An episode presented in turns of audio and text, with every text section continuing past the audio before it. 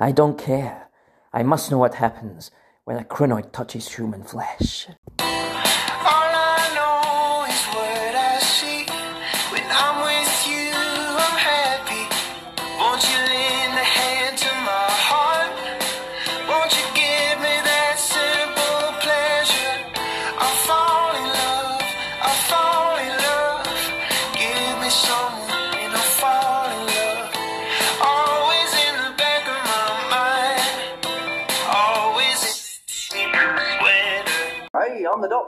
Doctor. Save the universe using a kettle and some string. And look at me, I'm wearing a vegetable. Hello, faithful listener, and welcome to A Kettle and Some String, where we'll take a random trip through all the Doctor's adventures in time and space.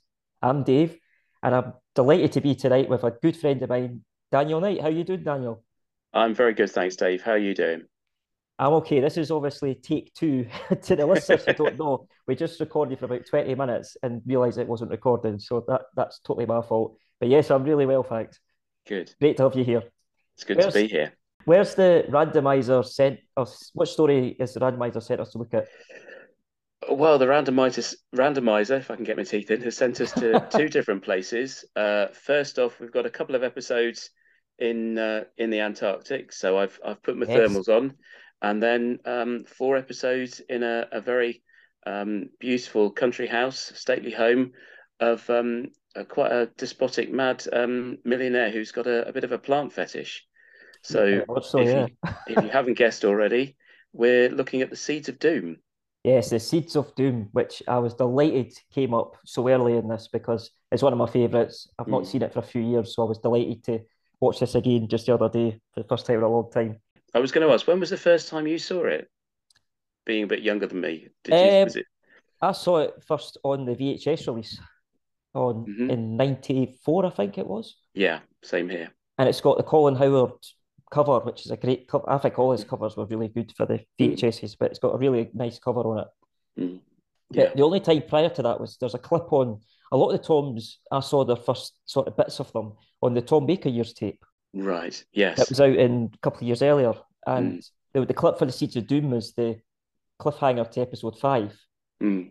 where um, they're all getting attacked by the plants, and then they come in and they rescue them, and we'll get to that bit obviously. But uh, Yeah. hmm uh, but yeah, it was the VHS release was the first time I saw it. So it was you say for yourself, you said. Yeah, same for myself. Yeah. Um, I think, yeah, as you say, it was about 1994. Um, and I, it's one of those stories that I was would quite happily watch all in one go, even though Oh, it's yeah. six episodes. Yeah, I watched it in a one as well the other day. It's- As opposed to other six parters, which are a bit of a slog. Yeah. Yeah. But as we said, the two and the two part and the four part structure for this works quite really well, doesn't it? Yeah. The Seeds of Doom's production uh, was pretty interesting, as it always is for every Doctor Who. Uh, that they had the fear was originally the ending for season 13, but it ran into script problems, probably Bob Baker and Dave Martin having too many ideas, as they often had. so Robert Banks Stewart was asked to come up with a six-parter quite late in the day that even Dougie Camfield was involved in the script. So he didn't have a lot of time to put this one together. And he was living next to Kew Gardens at the time. So he got the inspiration from the Gardens. Mhm. And Robert Holmes was the one that suggested a pod in the Arctic. So together they managed to make up this brilliant six-parter that we're going to talk about. Yeah. Ah, but there was quite a few um, mishaps behind the scenes. I mean, the production designer was ill after designing the first two episodes, and Mhm. Roger Murray-Leach took over. So he had to work off the designs of the Antarctic that had already been done. And then when it went back to England, then he, he could design all the sets there. One of the cast had chicken pox, uh, playing Dunbar. Okay. Yeah. So we had to take a few weeks off. So the production schedule was changed. hmm but it ended up with everyone getting paid more. So I think he was quite popular, uh, even though I'm sure Dougie Camfield was tearing his hair out, thinking, "What are we going to do?" Yeah. Was also one of the um one of the other actors was involved in the car accident, I think. Been- Yes, he had a car crash. filming. Yeah. He actually fractured his skull. It was pretty serious. Um, it was uh, McStay, the guy who played McStay in the Mhm. Antarctic. Ah, hence the fake mustache, uh, the fake beard. Yeah, he had a fake beard when he yeah. came back. Yeah, Yeah. Which is quite fortunate. Otherwise, the makeup, yeah, to cover up the scars. There was also an incident with barking dogs. The sound designer wanted to get a wild track for the dogs barking at each other, and I Mhm. think I think that's in eh, part three or four, I think. And the dog handler got bitten in the foot and had to go to hospital. it's just random. Graham Harper was the first assistant on this. Obviously, Mhm. Dougie Camfield was director, and Graham Harper, who would go on to be a legendary director in his own right, was first assistant. And he thought it'd be a good idea to get because Dougie Camfield, as we know, was into the army and running things like a military operation. So he thought he'd get military jumpers for the two of them. Unfortunately, though, he got the wrong rank for Doug, Dougie Camfield, a lower rank to the one he was wearing, and he got a bit of a ticking off, I believe, for that. Mm. Yeah, he was quite serious, Douglas Camfield, but he he was quite um, inventive, and he would let the actors, um, you know, do if the, if the actors had suggestions, he would listen to them and go, "Oh, well, let's give Yeah. it a go." Yeah, And he's he's one of the best directors, I think, in the classic series. It's just uh, definitely. fantastic. Yeah, The Web of Fear, etc. I mean, Mm. his, his list of credits goes on. yeah. I, it it is very well directed. This story. I uh, watching it before, you know, it's. Was quite surprised how many close-ups there are, and it's very well lit as well. Particularly the scenes um, in the Antarctic, and there's a scene I think it's in ep in episode two between Dunbar and Harrison Chase, um, Yeah. and there's a sort of slight suggestion of a, a of a an open fire uh, just off camera, and there's there's sort of it's almost not quite in silhouette, but there's they're in the foreground, and in the background there's a, a, a standard lamp on the on the on a table, and it, it looks it looks very realistic, even though it's done in the in the studio and it was probably filmed multi-camera. It almost looks like it's been sort of done as a single camera production. It Yes, looks very much so. very very well thought out. It isn't just a, some other directors who would just sort of you know go for a mid shot or a wide shot and just try and get everybody's reactions. Yeah. Um, it is really really well directed. He's very good at getting atmosphere, I think. Mm. It's very atmospheric, this like his other stories. Um, but then during the production, I was reading that there was a Halloween night shoot. So they were at the, the house, what's Harrison Chase's mansion in the story, and they were exchanging ghost stories, and Dougie Camfield was playing guitar, and Tony Beckley apparently was very funny. And Dougie Camfield said to Tom, play it for real, which Tom Baker enjoyed because he's he's very serious in this. Very moody. Yeah. Yes. Particularly in um in the opening in the two in the two Antarctic episodes. Um yeah, he really sells that what is happening is a, a very serious when he turns to Stevenson and says, you know, what you've done by, you know, warming the pod up with the with the ultraviolet lamp could result in in every animal on this planet being destroyed.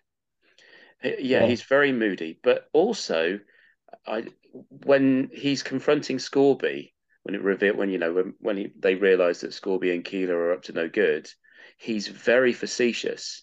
You know when they they when Paul, Scorby pulls a gun on him and they you know they come into the room where I think it's um not uh, the other the other guy who's who's strangled by the Krynoid. Um, Scorby Scorby tells him to turn round, and he does a complete three hundred and sixty turn yes. which is and then um and then when he uh, Scorby says okay talk um Tom says Wolfgang Amadeus Mozart had perfect pitch. And so he's quite yeah he's very facetious with Scorby almost as if he's trying to sort of see how far he can get without pushing him. But then then Scorby does uh, you know towards the end of episode two the idea is they they're, they're going to take Sarah Jane to the to the power plant and and leave her there as a as a hostage. And you get Tom screaming Scorby's name. Yeah. shows how serious the situation is and how also how much the doctor cares for Sarah Jane. That you know the, the one person that you know I, I'm not saying he he wouldn't want to try and save Stevenson or any of the others but you know he does also introduce Sarah's have you met Miss Smith? My best friend she's my best friend Yeah, later in the episode. it's a great bit. And and the chemistry between Tom and Liz is is second to none. And this story they're they're great together um I I think I, you know all those stories that they're in together they they work so well together I I they're, they're probably my favorite doctor and, and companion pairing I mean there are others that are wonderful but I could just watch those two ev- you know all day They're yeah, I mean, it's uh, they've been working by this point two seasons, isn't it? So Mhm. they know each, how each other works, etc. But Yeah. Tom's doctor, I think um, Terrance Dicks once said, if there's one doctor you could imagine turning to the dark side, it's Tom. And in this, he just he flips on a sixpence, like you say. He can be very, very charming and very Mhm. jokey. But then the next minute, he's deadly serious, and you would not want to cross him at all. No, He's he plays it very dangerous, which yeah. is like I think is really good for the Doctor. It's quite interesting that watching the other actors around him. I mean, the the guy playing Stevenson, Hubert Rees, at, at one point he looks terrified of of the Doctor. Oh, yeah. Never mind the Krynoid. He's absolutely. It's he. There, there's some really good performances in here. Um, you know, for something that a lot of people write off as a kids show, the actors are are really putting in very thoughtful performances. I mean, when they're discussing the the Krynoid, Hubert Rees is very shifty. When, it, when the before the pod opens, he's like he, there's almost like this slight greed and ambition. It's a plot that's sort of, it's a, it's an idea that's sort of running through the story where Yeah, these characters are motivated by not by um, you know uh, altruistic reasons, but you know what we he he tells the other two what we've discovered. You know we could make a fortune with this. Is this could be the most amazing discovery, and sort of pride and greed are, are very much sort of um, motivations for a lot of the characters, apart of course from Sarah Jane and and the Doctor. Um, and it's interesting that all the characters who are motivated by greed, they all end up, all end up dead. So it's quite um quite a moralistic Yeah. story. that's that's very true. Mm. Well, before transmission of part one, the master tape went missing.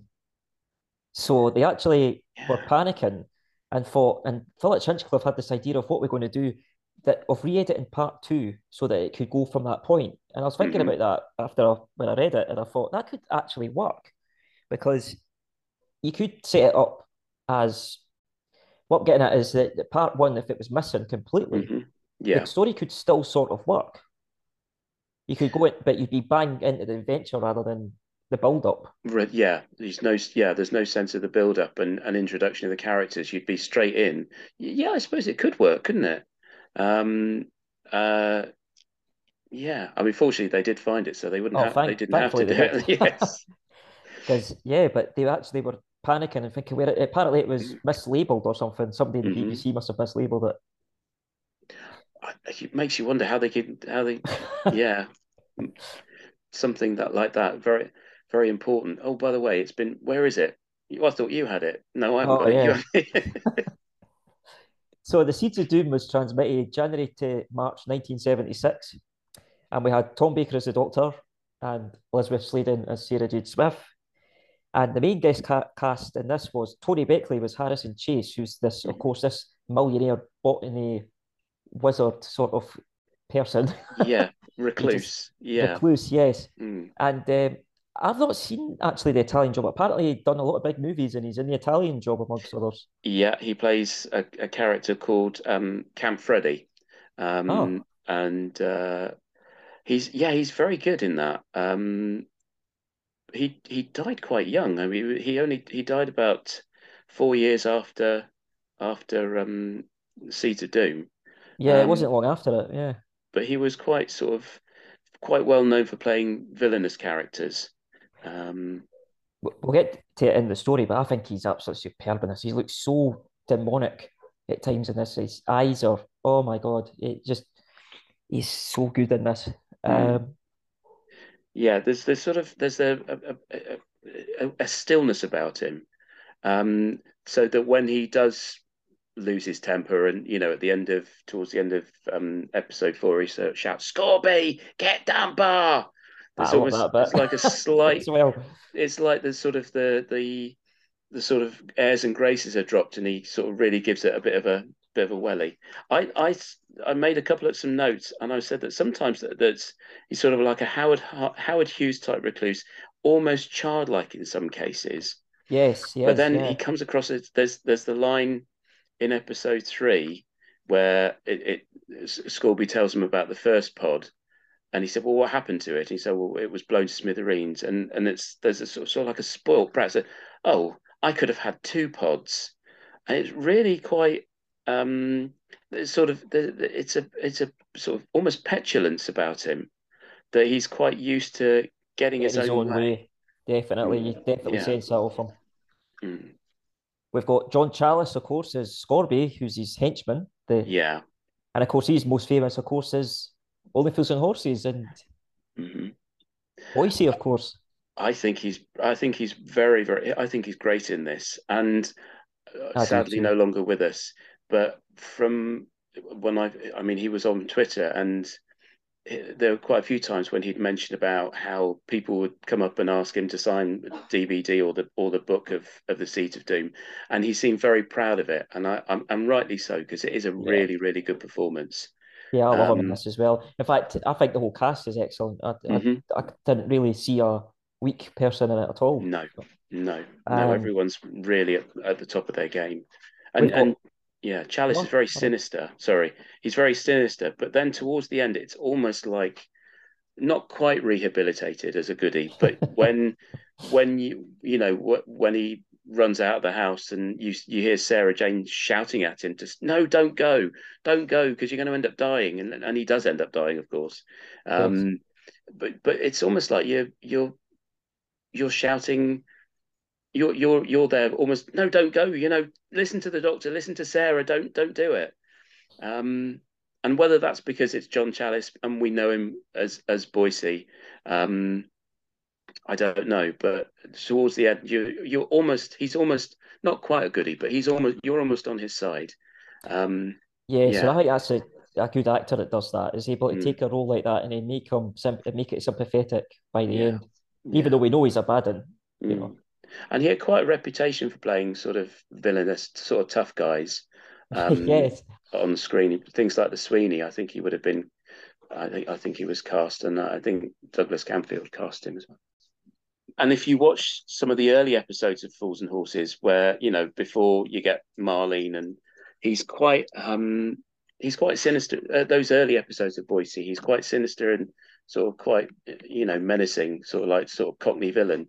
And it's only later Yes. when you get when you get to see Marlene and you get to realize that this this um you know sort of slightly sinister character is actually quite a twit and has a, an overbearing wife and who's possibly you know having a bit uh, a bit on the side with Del Boy behind his back and yeah isn't everyone in with Marlene? Amongst the, the rest of the cast, we've got Kevin Gilbert as Dunbar, who works at the World Ecology Bureau. Mhm. Uh, apparently, he was big in Crossroads. I found out. It's, but oh okay I've I've not I've not I, I remember Crossroads and every time I go on Facebook there's um an advert for all there's a massive I think it's about 90 discs of all the existing episodes of oh, I saw somebody. Somebody. It was it our own Cy Hart that's got that, or was it somebody we know. I think so, that? yeah. Yeah, and um, I don't know if you follow Matthew Sweet on on Twitter. He's he's he's got it, and he's going through all the episodes as well, which is good because then we don't have to. I thought I also pick out Sylvia Coleridge as Mhm. Amelia Ducat, who is just Yeah. wonderful. And Mhm. she, on her IMDb page, she's she was in everything. It seemed going way Yeah. back to the thirties and forties. Uh, Mhm. Just and uh, I just love her. Um, She's a yeah. It's quite a nice um character, and it and it brings a little bit of light to what is quite a a, a dark and violent and serious production. yeah, um, that she's she's very much written as the light relief. Um, I, I also she also did she's an episode in an episode of the Avengers um, Oh, okay. called um, The Girl from Auntie, which also has um, Liz Fraser and Bernard Cribbins in, and that's it's quite a really funny. She plays she plays an auntie, but not not she again. She's sort of quite cast as the dotty late dotty old lady. Um, yes, yeah. She's also in an episode of Blake Seven. I don't know if you've seen um, the Series B episode Gambit. She plays a croupier with a sort of slight, uh, sort of um, Germanic accent. I think she might be based on Marlene Dietrich. I'm not sure, but um, she's um, wearing fishnet fish fishnet tights and sort of like a croupier's uniform, and has to be seen to be believed.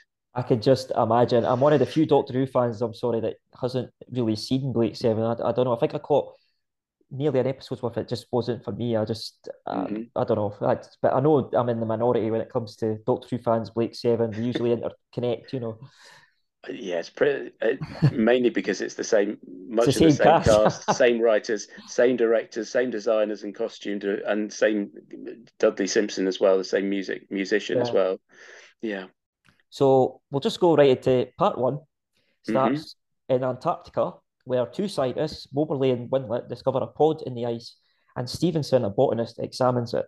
Now, I think the music is superb, and it's a great setup with the mo- you see model shots and you see the uh, the icebergs hmm and everything. It's just sets the scene brilliantly, and I think the lab set is superb. Actually, Oh, yeah, It, it looks quite realistic in terms of it's quite sort of small and contained, and the yeah, the tunnels are quite good. You could be pedantic and say possibly the polystyrene snow is a little bit obvious, but if you watch other productions around that time, that's the jet. That's what that's the TV and film method for snow. Um, I think there's an episode of um, Space 1999 where they're on a planet and it's snow and it you basically and it's and they're covered in polystyrene as well. So um, yeah, uh, it's not just snow. They do on the the exteriors. I think they went to a um, the the traditional um, BBC quarry and, and sprayed um, foam all over it to try and make it sort of look snowy. Um, yeah, you and again, you could be a you could be fussy and go, well, you know, it's it looks like a, a, a gravel pit, you know, covered with with with with shaving foam or whatever it is. But no, it for the scenes it, it does work. It does look good. And you know, it's so well directed, you don't really you're not really bothered. I mean there's some you the the effects work with the CSO. You see, um, there's there's one scene in thinking part two where the Doctor and Sarah and Stevenson are looking down towards where the the hut is, and Yes, because yeah. you and it's if they and they've got the snow on top of the on in front of the actors or superimposed, Mhm. and they're in the background, and it, it works. It's it's fine. It, it it's it's of its time, but it, it works quite well. I think. Yeah, I, th- I think it looked absolutely fine. I- Mhm, I, I, mhm. didn't think it looked fake at all. And I think on the models they use salt to uh, simulate Yes. snow. yeah again that's that's um uh quite an industry for for um miniatures i remember Yeah, there's a documentary on on a majesty's secret service and the guy who did that again when there's a, a scene of, of model shots and i think they they use salt on that because it's got the right sort of texture and and color of course so yeah yeah again that's sort of like an industry standard So the doctor is briefed by Dunbar at the World Ecology Bureau about this pod, and he's going to go there because he says he's got his toothbrush and, that- and he thinks it's dangerous. He seems to recognise the pod, and I love how he's played his yo-yo. yes I wish again he, it seems to disappear after the first couple of years of Tom. It's just uh, yeah, after Hinchcliffe time, I can't quite remember it ever. I don't think it does. No, no. He's um again. It's you could say it's sort of slightly slightly facetious, but he's on. He's he's in total control of the the scene. Yes, Um, and I love the fact that after he's gone, um, you know, uh, Dunbar phones up Sir Colin and says, "You sure he's quite sane?" Quite sort of like a standard um reaction to to the Doctor, the particularly Doctor, the yeah. Fourth Doctor. And then I've got to bring up Stevenson at this point. So Stevenson's been putting ultraviolet light on this pod and it's growing. And he's scared Mhm. because he knows it's growing. Mm. But how silly is he? He says it's ours and it's like, are you mad? You don't know what what's going to happen here. But as you said earlier, he has this sort of it's our discovery, it's ours. Yeah. He's been really foolish, isn't he? Well, he's not the first misguided scientist in Doctor Who, is he? And he, No, and he isn't going to be the last. Um, and unfortunately, he, you know, he the, the character does pay with his life because of what he does. In fact, uh, yeah, all three of them die, don't they? In the in um in the Antarctic scenes. Yeah, they, they all uh, meet Mm. maker in the Mm. Antarctic. yeah. So Dunbar goes to the millionaire Harrison Chase, who's obsessive about protecting plant life and has the rarest collection of world plants and tells him where the pod is. I love how uh, Harrison this first time we see him, and he's got the master like gloves on hmm and this brilliant suit. he's, indoors and he even does things like, you know, open, he does a tap, I think, at one point and reads documents, everything. He's wearing these gloves indoors. Yeah. Mhm. It's just, it seems to be a 70s thing where people liked wearing gloves. I don't know. I, I, yeah, I like you say, it's the sort of villains have have gloves and sort of black gloves to show their sort of um, sinister nature. But also, it, you to, going back to the sort of Howard Hughes idea of him being a bit of a recluse, Mhm. um, you know, sort of getting away from, you know, not wanting to touch germs, or but also not maybe thinking, you know, he's got to have, um, you know, his gloves on so he can protect his plants as well. Yeah, that's a good point. Yeah, I Mm. didn't think of that. And he says things like, "What are you doing about bonsai?" Yes. He just, as I, said earlier from the start, his eyes are just look so evil at times. He's obsessed. hmm Um, this obsessed quality about him. So Scorby's summoned at this point. John Challis, Scorby, his henchman. And him and Keeler, who's a scientist, are told to go get the pod, essentially. So Mhm. they're set on this mission to get the pod. And then it all Yeah. starts to go wrong, unfortunately, in the Antarctic because Winlet falls asleep. I mean, how silly is this? It's why why on earth are you sleeping beside this pod you know nothing about? I don't Yeah. know. with your with your sleeve rolled up. Have your sleeve to, you rolled know. up. And he gets infected by the pod because it opens and a big tendril comes out, which I think looks really good. When the Mhm. tendril comes out and yeah. Um, and the others at the, the base find he's turned green. And the doctor and Sarah then arrive. The doctor's in a normal coat because, of course, he doesn't feel the cold as much as us humans do. No, I like that. I like the idea of the doctor sort of walking around. Um, you know, there's Liz looking like um, uh, you know, Eskimo now with a sort of full full um Yes. um f- fur coat and and hat and gloves and um although at one point the, the the coat isn't really done up so i'm kind of thinking i'm not sure that would really protect you from antarctic temperatures but there we go No, I, I do like the bit where um, they say to him, We expected an older man, and he says, I'm only 749. yes and then sarah introduces herself as the young doctor's assistant as the young doctor's assistant. Yeah. So obviously the doctor asks, "How's the pod opened, etc." And this, I, I mean, I just don't like this character of Stevenson at all. He takes no responsibility for his action whatsoever. He says, Mm, "Well, that could be my fault. Could be your fault. You, you were so stupid. mm, Uh, It's totally your fault." mm. But he takes no responsibility. He just sort of says, "Well, could have been me. Sorry." yeah I just don't like the character. I just think, oh, come on, what are you doing? Uh, and Moberly is contacted by radio from the South Bend base, which must be the next base, perhaps, to say that the medical team has had to turn back due to the weather. And the doctor, meanwhile, unearths a second pod because he's got an idea that it's a creature called a Krynoid, mhm. And he knew there was two pods. So there's another pod that's put in the freezer, and he thinks that Winlet's been infected by this Krynoid. And this is a great speech. He, he, he, he seems to get lost in himself where he's talking about what the Krynoid does about the plants become the animals and basically it's the, yeah, end, he's- the end of the world. yeah he has that sort of he's looking off into the middle distance as he's telling sarah all about it isn't he he's sort of yeah. yeah And I just think it's a great twist that there's a second pod. So we thought, okay, we're just going to find out what's happened with this first pod, but there's actually a second one, Mhm. which might explain, obviously, and does explain why it's six parts Yeah. rather than two. yeah, yeah.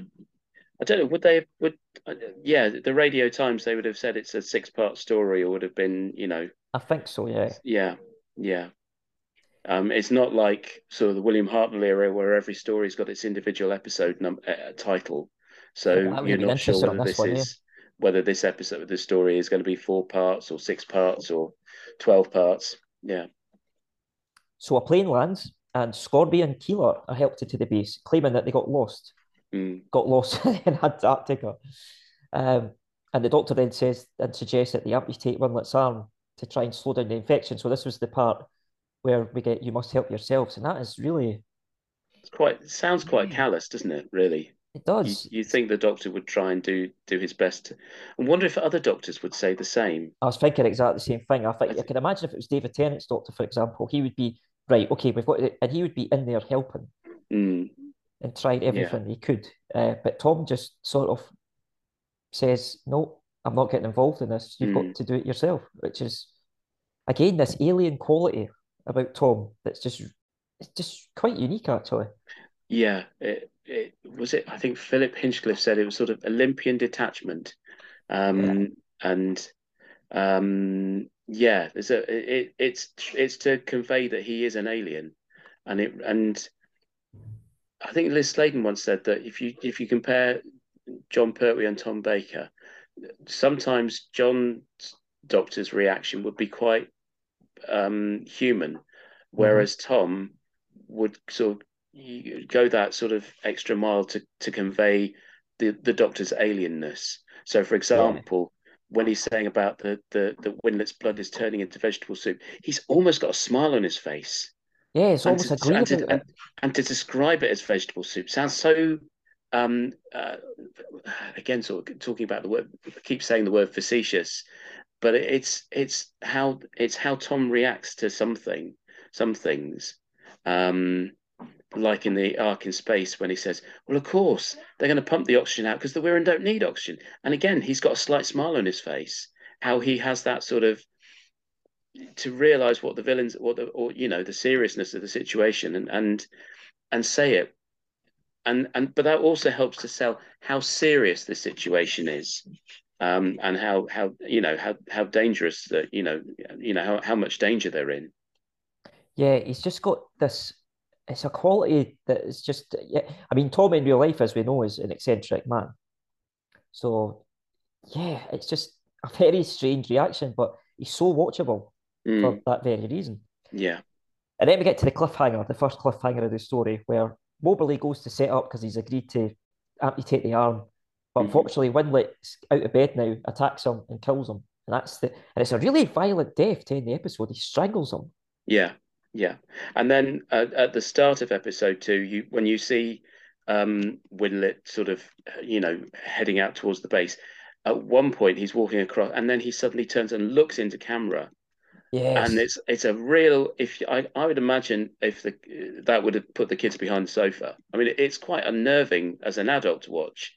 Um but yeah, I can imagine my two children who my two eldest children children who are sat on the stairs and uh-huh. should really be in bed. Go to bed, boys. Um, um, yeah, they might. I think they I might have to wait until they're a little bit older before they watch this one. Yeah, yeah. There's quite a few bits in this that I'm, I'm not surprised where he might where he, uh, Mary Whitehouse was mm. for all her faults. She she was correct on some occasions. I think she had a point. Yeah, yeah. I think she described there's a, a, a quote that she said, uh, you know, strangulation by dis, by obscene vegetable matter in this episode. But yeah. ironically, when when it was it was released on on on video, it was a U. Yeah, which is just bizarre. Yeah, not a PG, but there we go. Yeah. So the start, the start of part two is that Scorby tells Keeler that he intends to kill everyone on the base and mm. take the pod mm. and call it another lost expedition. So yeah. he's not taking any prisoners here. He's just he's got his orders and he's going to take carry them out to the letter. Mm. No witnesses. And Keeler Keeler's like a little mouse in this whole thing, isn't he? I mean, he's just he, would rather not be there. yeah, he's I, I again you said there's no bad performances in this and i i mark jones who plays keeler makes some very interesting choices um, does, yes. as as you know to convey his sort of uh, you know nervousness and feeling of of sort of helplessness against Scorby's sort of quite quite nasty streak um so he's very convincing as as as a, a very sort of nervous like you say he's, he's like a mouse and he sort of he at one point yeah. he shouts, "What are you doing?" and then suddenly realizes he's sort of, "Oh no, I shouldn't shout. I shouldn't shout." Um, and then when he goes to tie up Stevenson, um, he actually says, "Oh, excuse me," um, and it, it's really quite. And I, I, don't know whether there that sort of thing was in the script or whether it's a sort of a bit of character work that they sort of he and Douglas Camfield sort of worked out between the two of them. But it makes again, it makes um, Keeler a, a, a, quite an interesting character um, yes. and a fun character to watch. And I think Mark Jones plays him really, really well. I agree. Uh, it's it's got some. It's one of these characters where in a lesser actor it could have been very forgettable, really, and and also but, a bit silly as well. Yeah. Yes, but he, he makes a lot of interesting decisions. Mm. So the doctor tells Stevenson that Moberly no longer exists as he's become a Krynoid. I mean, this is the bit where he's wherever anyone says Winlet, he goes Winlet, and it's very mm. and he's yeah. trying to and he's trying to stress to them, look, he's no, Mm. he's dead. As far as you know him, he's dead. He's he's now turned into this creature. And the Krynoids now went outside, and both of them with Sarah go out after him. Yeah. Love Sarah's boots.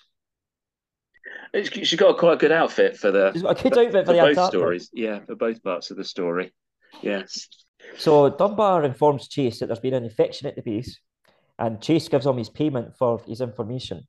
Mm. And then we find out, of course, therefore, that Dunbar's motivated by, motivated by money, as he's annoyed that others have got promotion over him for years. So the other good thing in the story is all the characters, good or bad, have got a sort they've got a motivation. Yes. There, Yeah. and you know why are they angry? We don't know. Mm. Um, but Chase is really cold. He says, "I'll get that pod. Don't what you worry." You know, I think he says, "I'll get it, no problem." hmm And he's in another good suit. Yeah. I like traditional traditional seventies wide lapels. Yeah. Yeah. Um, and the Doctor and Sarah and Stevenson search the generator plant at the base, but they go back as Winlet isn't there. And Mhm. again, we get another terrifying no, description. It's not Winlet, it's the Krynoid. Oh, sorry, yeah, absolutely, yeah, Sorry. Right. Yes, you're absolutely, you're absolutely right. And again, the Doctor gives another terrifying sort of description of the Krynoid. It's just, yeah, it's, it's just a horrible creature. This. It's- Mm. Um, Scorby and Keeler then discover Moberly's corpse, and when the Doctor and Sarah return to the base, they tie them up.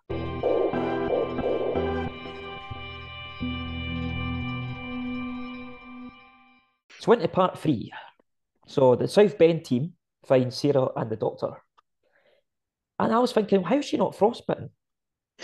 Yeah, exactly. Her, her coat's wide open and she's just lying there. And yeah, she's been there uh, possibly for several hours unconscious. And yeah, perfectly, both of them perfectly well. I mean, obviously, the doctor doesn't feel the cold. Um, but he has, it is quite distracting that bit of polystyrene that's up his nose. Sorry. The, the bit that Um, was really like it made me laugh a bit was in a later episode. Even Chase says, "Not a bit of frostbite on her." Mm, Even mm, he's is, is that an in joke? but, possibly. Yeah, yeah. but yeah, she's not got any frostbite Mm. at all. The But guy who plays the doctor who comes and rescues them is that's um, um, Ian Fairbairn, who yes, Ian Fairbairn. one of is one of um, Douglas Camfield's sort of repertory company. He he he cast him in Inferno and in um, uh, the Invasion. Um, he plays the is it Gregory, the scientist in the Invasion, who's Vaughn's one of Tobias Vaughn's sort of lackeys, and then Ah, in Inferno he plays the guy on um, top of the, the infected scientist, doesn't he? On top yeah, it. the scientist whose name I can't remember. Ah, he looks really Not Slocum. It's really, oh yeah, with the green, yeah, really quite creepy. Makes Yeah, all that noise and all that. Mm. Yeah, that is. Yeah. yeah, yeah, that's him. Yeah, right. Yeah. that's him. Yeah, And Scorby and Keeler present Chase with the pod. And Hargreaves, we meet for the first time now. This guy, I, I was laughing the whole way through. I just think he's wonderful. And he turns up in the Twin Dilemma, course, as a similar sort of role. that's right. Yes, yeah, Uh, but he's just brilliant. He introduces uh, Dunbar, who's came back to tell them that the Doctor and Sarah are still alive and he didn't kill them. And meanwhile, the Doctor and Sarah meet Sir Colin Thackeray hmm and Dunbar at the World Ecology Bureau. yeah, And the doctor believes that Scorby working for somebody else and it's was leaked from this bureau. So Mm. he knows there's a leak somewhere. That's a that's a great scene, and I can Yes. just imagine uh, uh, talking about you know Douglas Camfield being a good sort of um, uh, actors director and giving actors the opportunity to sort of suggest things. I can imagine Tom saying to, to Douglas, "Tell you what, tell you what, Doug, Dougie, why don't I have the chair on my head Yeah. and then I carry it across the room, and then I put it down to go and sit down, and then I don't, and then I don't bother to sit on it. I go as soon as I put it down on the floor and go to sit on it, I stand up again. Yeah, I it's know just- that as well. It's just It- and I, I wonder if business. Tom, that's a bit of business that Tom's come up with, and Liz as well. Um, you know, she sort of tries and you know she tells the doctor to keep calm, and then she loses her rag and says, "Look, we were nearly killed," and and Yeah. Tom's got like, like, keep calm, keep calm, keep calm. Um, it, yeah, it's it's a great little scene between the two of them, um, culminating in in uh, in the doctor telling that you know everything everything everything's in danger, including your pension, Sir Including Colin. your pension. Yeah. Mm, So, um, so Colin Thackeray has played. Um, I think it's Michael Billington. I think it's the name of the actor, um, who you you may have seen as the prison governor in Porridge. Is he? Um, yeah, What's I think his name is Michael Billington, or is it my? Oh, yeah, Michael. wh- which prison guard? Uh, um, not the not the um. He plays the prison governor. Oh, Um, so he does. Yes. Yeah. Um, I can't remember the name of the, the of, his character. No, it's not Michael. Billington. God, yeah. it's not Michael Billington. It is somebody else. I, sh oh, I should have done my research. Uh, Michael. Barrington. Barrington. I got the na- I got the Michael bit right. Yeah, Michael Barrington, who who's um, well known for play. Yeah, the the and uh, he's he's also um, in a couple of other things. Like he he he's in, he pops up in an episode of the Avengers as well. Um, but Okay. uh, uh, yeah, I totally never looking- got that one, but yeah, yes. He's the guy. He's the governor. You're right. mm, you, you know the, where the doctor's coming from, and and gives him a bit of a you know a lead, and and and survives the end. Survives to the end. Oh, again, sorry, another spoiler. yeah, there's a bit, isn't there, later on, I think, in part five with uh, our unit man who isn't the brigadier. It's Colonel Thackeray or Colonel, Sergeant, Col- Sergeant Thackeray, or is it Colonel Thackeray? I can't remember. They have a little joke about, ah, it's the end of the world, really? And then the doctor Yes. produces the evidence, but he immediately says, yeah, you've made your point. mm, and, and backs him. So they leave in a car, the Doctor and Sarah, to go to the Botanic Institute. But unfortunately for them, the chauffeur is working for Chase and drives them to a quarry. Now, he's working for Chase, but as we find out, it was Dunbar that made the co- a call saying it's taken care of. yeah. So is it Dunbar that's hired this guy working for Chase? Eh, eh, They're in collusion anyway. I wonder if that scene would work better if it was Chase talking to Dunbar. I don't know, but then Yeah. it, yeah, I don't know. It, it it's it it's it only sort of sticks out if you if you've watched it loads of times.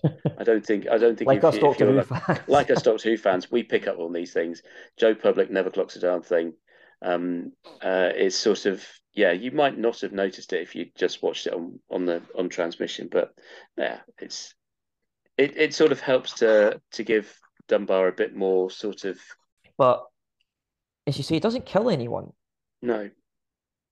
And again, I mean, it's it's self defense. He's he's being very protective of of Sarah. Sarah, yeah. Um, and uh, although I've I don't understand, I've never heard anyone being called cloth eyes. Cloth ears, yes, but cloth eyes, never.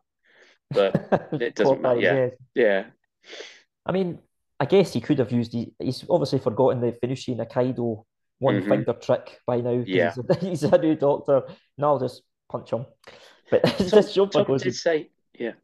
Sorry, Tom did say he wanted it to be a bit more violent. He would he would be Really? he would want it to be he would want he always wanted the show to be more violent, but on as he would say on an upper operatic scale. I don't know how you you can be violent on an operatic scale, but I think it sort of gives him a bit of a maybe yeah. I it, it's sort of I think he's enjoying the not enjoying the violence, but he's he's he's having fun what playing this um Oh, in yeah. this story.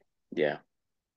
But Dunbar, I mean, he, he had a conscience when he heard that the base was blown up and went to Chase and said, "Of course, Mm. I can't believe you went that far." But here he is, a couple of scenes later, in on they'll be taken care of. So uh, he's he's happy for them to get bumped off by the chauffeur.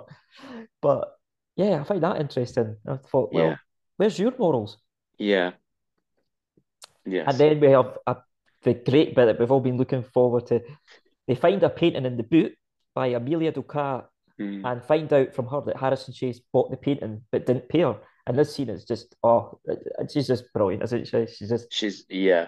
It's it's very much as I said uh, earlier, a, sort of a bit of a respite from all the violence and and grimness. yeah, Um, and a sort of quite an eccentric character that you get you you don't get in the Hinchcliffe era, but you do get later on in the William in the Graham Williams era with with characters like um you know Mrs. Tyler in Image of the Fendahl and of course Yeah. Professor uh, Professor Rumford in um in the Stones of Blood, and um you know like those two actresses, I think Tom enjoys working with Syl- Sylvia Coleridge and um and I imagine Liz Sladen would because it would have been she's the only other female in the cast.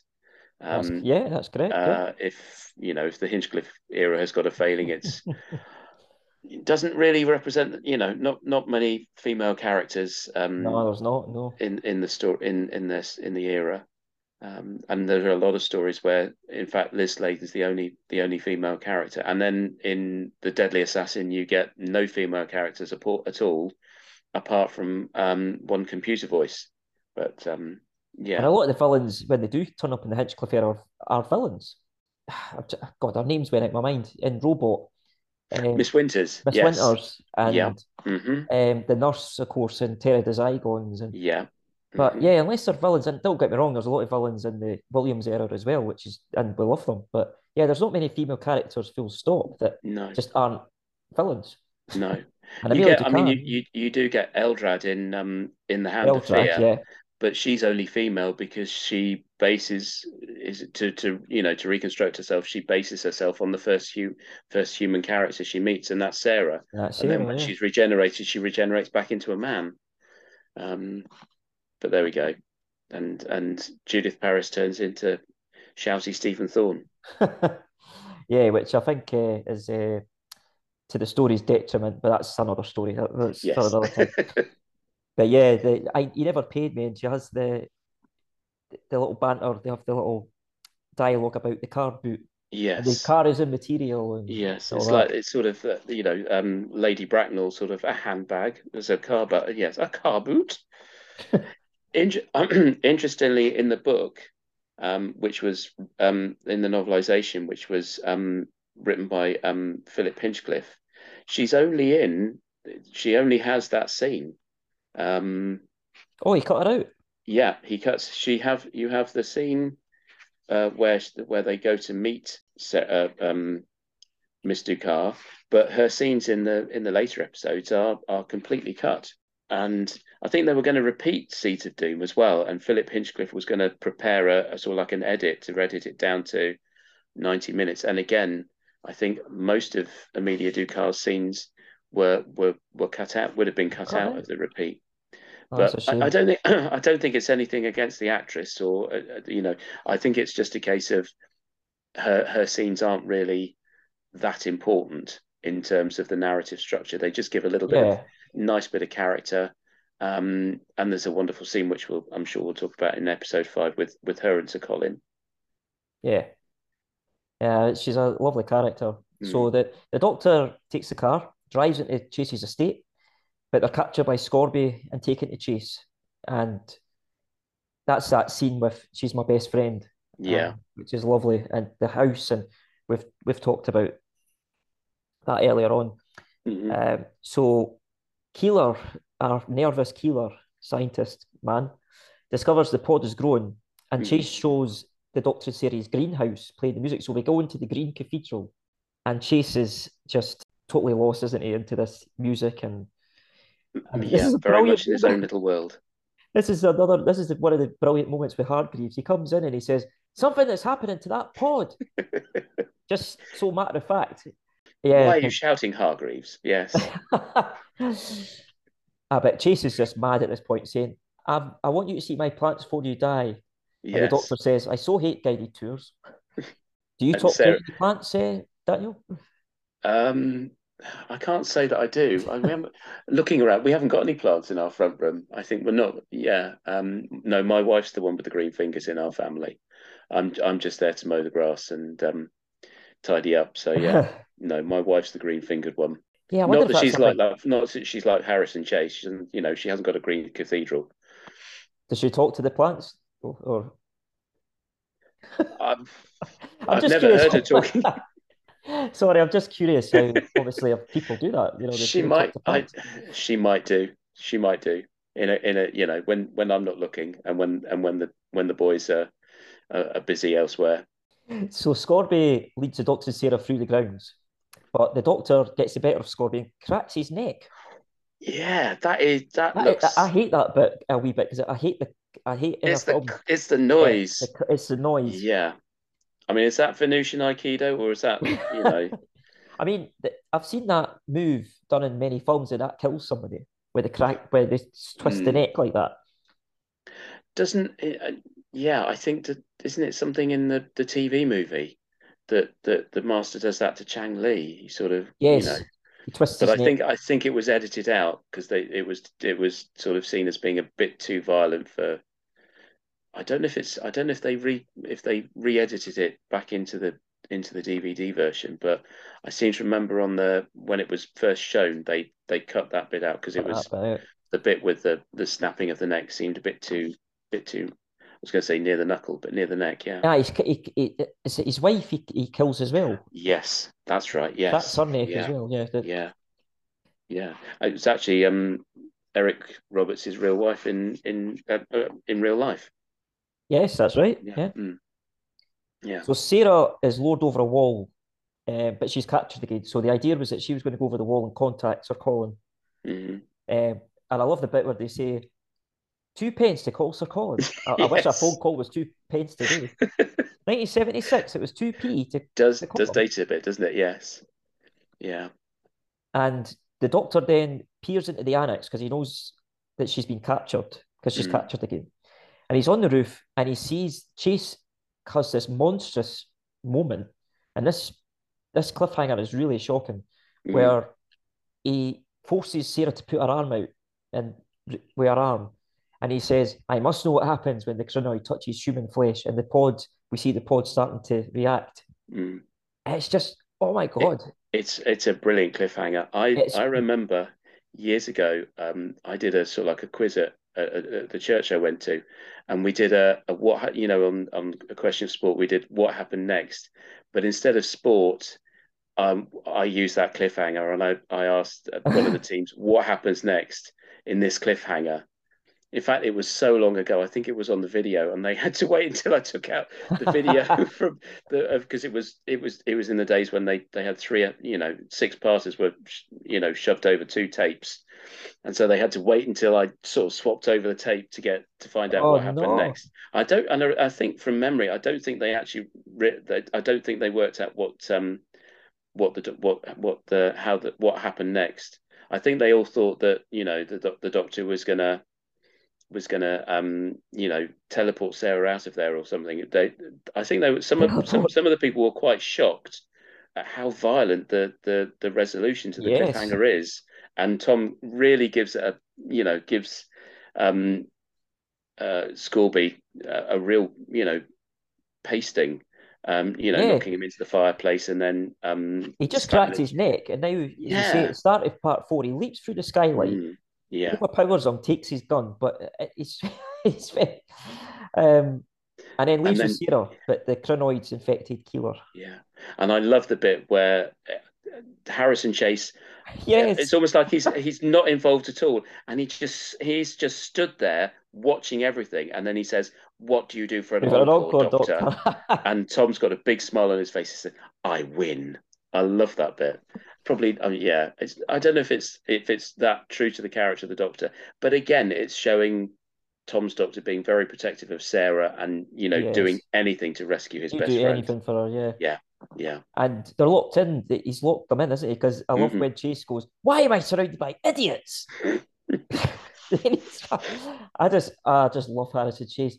And um, were you ever on Gallifrey Base yes, in the day? yeah. I was as well back in the day, and for a while I was H Chase, Ah, right. and then Sharaz Jek, but I spelt Sharaz Jek wrong.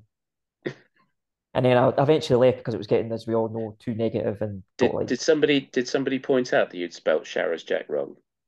I, I don't think they did. I just Oh, really? Oh, I- that I just, me. I've two um, fans.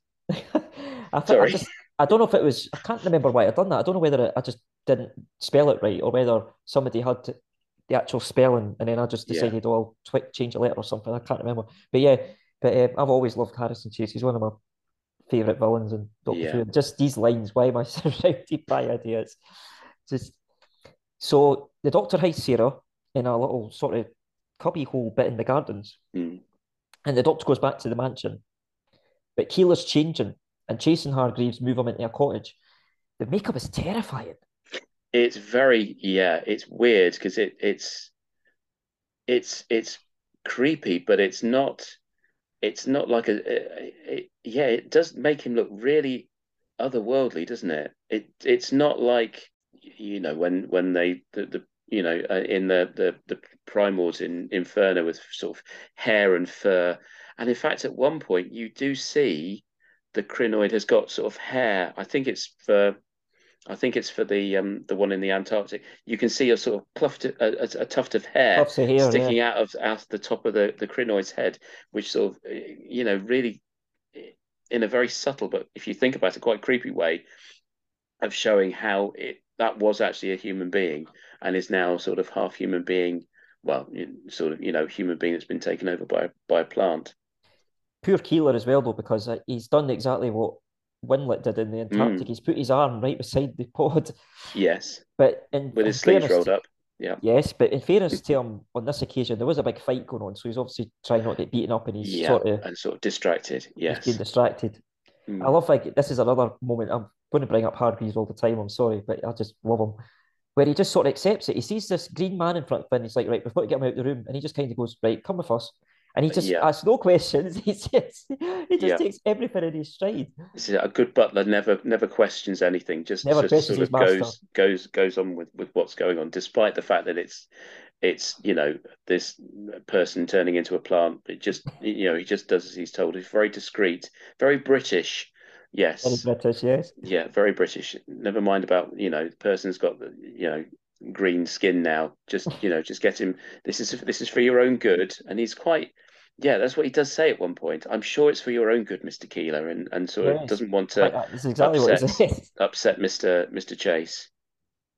So I think they did they cut out a bit the, towards the end where there's one scene where oh yeah, it's the scene where Hargreaves goes with the plate of meat yes. and it's a plate of raw meat to put and he puts it next to the bed and you see Keeler sort of licking his lips and trying to sort of you know not Mhm. sort of and I think they they cut a bit out or they they sort of faded it out early because I think Philip Hinchcliffe was a bit concerned that it was a bit too bit too scary. And there's a little bit of sort of light music that um, Geoffrey Burgon puts in as as it moves from from Keeler sort of struggling on the bed to um, Miss Ducat sat in, in Harrison Chase's study with a, a cigarette in her mouth with a, on a a on a holder and and sort of sat there. Yeah, they, they cut out another bit as well in the Antarctic. Um, they cut out a bit where Winlet's on the bed Mm, and then he hears the plane go overhead. And apparently, the bit that they cut was he tries to get up from the bed and he Right. groans like quite in agony yeah. and then goes back down to the bed. But they cut it out again because they thought it was too scary. Yeah. So the doctor is then recaptured by Scorby and Mhm. tied up in the compost room with the compost machine. And Sarah sees Hargreave visit Keeler with the raw meat, which you've obviously just said. Yeah. And it's again more violence. Scorby, obviously, because he's just been beaten up about five times by the doctor and is annoyed, shoves him onto the, the bins with some welly. He's getting his own back, isn't he? Oh, yeah. Very much. It's quite yeah, and like we said about John Challis, been sort of cast, cast as as sort of heavies. He's really quite quite good at that. Um, Mhm. and and you know, at one point he pulls the doctor back by his hair, and Yes. and again the he the doctor's trying to desperately not show, and he says to he says to to Scorby, "You're pushing your luck, Scorby," you know, while he's sort of obviously you know, Yeah, I noticed that as well. Quite Yeah. ominous. Like, mm, watch yourself. yeah. Again, the doctor's, yeah, it's Tom's performance is very, very serious in this. He's very moody. Um, and this is the first time we see the composter, which of course Mm. will play a big role coming up. Yes. Quite a gruesome idea again for 5.30 Mhm. p.m. on a Saturday. Yeah. The thing I noticed was that Keeler's more alive than Winlet was. Like, Winlet got infected and then was literally like out cold Mm. most of the time. But Keeler's far more alert. And I, I wonder if it, yeah, it's sort of he does sort of talk to Sarah, doesn't he? And he's got a bit Yeah. more. He's is a, he's a bit more aware of what's happening, and and uh, maybe the temperature. could be, yeah, yeah, or or a strength of character in that you know maybe Keeler's sort of struggling to to to you know stay himself rather than become take rather than being taken over. And Hargreaves' reaction as well when he gives the meat to Keeler or tries to Mm. give the meat. It's just again, he's just So, oh, oh, what's going on? But I'm not going to ask questions. Yeah. There's a look of sort of slight disdain on his face, and then Yes. as he puts the puts the plate down and then sort of quickly leaves. So Chase is called away because Amelia Ducat's now at the gates, Mhm. wanting the money he owes her, because of course we found out earlier he never paid her for the painting. No. So Sarah slips into the house and has a word with Amelia, telling her that they found the pod. And then Chase sets the composter to start in a few minutes. Amelia's outfit when she's visiting him, she's smoking a cigarette on one Mm. of those old-fashioned cigarette holder things. Yeah. I, I just think that was a it's Paul Magrs, isn't it, that created Iris Wildthyme. Yes. I Yeah. wonder if he watched this story because uh, as soon as I saw it the other day, I thought that's Irish Wild Time has exactly the same sort of outfit, doesn't she? She Mm. just, I wonder if he's based it on her. Possibly. Possibly. Yeah. Yeah. And the doctor, when he sees the machine starting, just goes, "I can't think of anything to say." it's really funny. Yes. And then, of course, when Sarah rescues him, you know, he he tells, "Oh, Sarah, I'm so you know, it would have been such a waste." Oh yeah, yeah, that was Yeah. a Yeah. yeah, that was a dad joke that from Tom. That one, Very much. script. Yeah. Uh, so Amelia leaves the house because she's got her money in pounds, Mhm. not guineas. Yeah. Where where Thackeray, Thackeray and Dunbar are in a car, car, and she tells him what's happened. But Dunbar decides to go in alone, hmm so he's got a bit of conscience now. Suddenly, Makes you wonder how did Sir Colin and Dunbar know about Amelia Ducat? But that's beside the point. It's just nice to see her again. yeah, that's a good point. Yeah, I don't know the answer to that. That's a yeah, pass. it doesn't matter. Yeah. It doesn't matter. No. So Sarah rescues the doctor, and Dunbar confronts Chase, ordering them to destroy the creature. But Hargreaves rushes in to say it's breaking free. This is another Hargreaves moment where he breaks in and Mm. says, "It's breaking free. We can't, we can't hold it. What are we going to do?" And Yeah. Dunbar goes away, and we have the brilliant moment, of course, with "Get Dunbar." Yeah, it's it, it gives yeah, it's that sort of he's very very calm and very collected, but uh, just occasionally he loses his rag, and that's you know why am I surrounded by idiots? And then yeah, I wonder if Tony Beckley sort of playing him because you know Hinge uh, um, Harrison Chase got this wonderful um, uh, stately home. But he doesn't. There are occasions where his his accent sort of slips into sort of slightly uh, sort of maybe possibly Cockney, and I wonder if he's sort of, you know, Hmm. the idea is that Harrison Chase is this sort of millionaire, but comes from a very poor background, and he's sort of he's sort of nouveau riche and and works his way up, and and so then occasionally, you know, this very prim, proper, very controlled man, sort of, you know, you know, just you know, sort of retracts back to his sort of Cockney sort of London roots and get damn bar because it does sound a bit sort of a bit sort of Cockney. Yeah, And- I'd never and I think- noticed to be honest, but yeah, now I- you mention it, yeah, he's he's actually does slip. Mm. And I think uh, uh, Tony, one of the films that Tony Beckley was in was um, Get Carter, and again, I think he was sort of playing a bit of a, um, a sort of like a, a, a sort of a, bit of a sort of gangster villain in that as well. So the doctor and Sarah find the cottage empty, and Dunbar runs into the Krynoid. Sarah hears them scream, and they go in to investigate, and the Krynoid rushes towards them for the cliffhanger. The, Krynoid looks lo- absolutely brilliant as the it's the Axon costume painted green. Yes, That Yeah. looks great, but this at this Mhm. point where we see it as the two man tent thing, it's not quite as impressive. It lumbers towards No. the camera at the end, and but it sort um, of wobbles towards the camera, doesn't it? But but you've got Tom and and and uh, and Liz sort of really selling it. Oh yeah, I love absolutely. I love the fact that Sarah on the way, when they hear Dunbar scream, she pauses and picks up a stick. Yeah, she does. Like that stick is really going to help you against a giant, you know, eight foot alien vegetable. But there you go. Take whatever's in your your Yeah. hand when when you're in that Yeah. situation.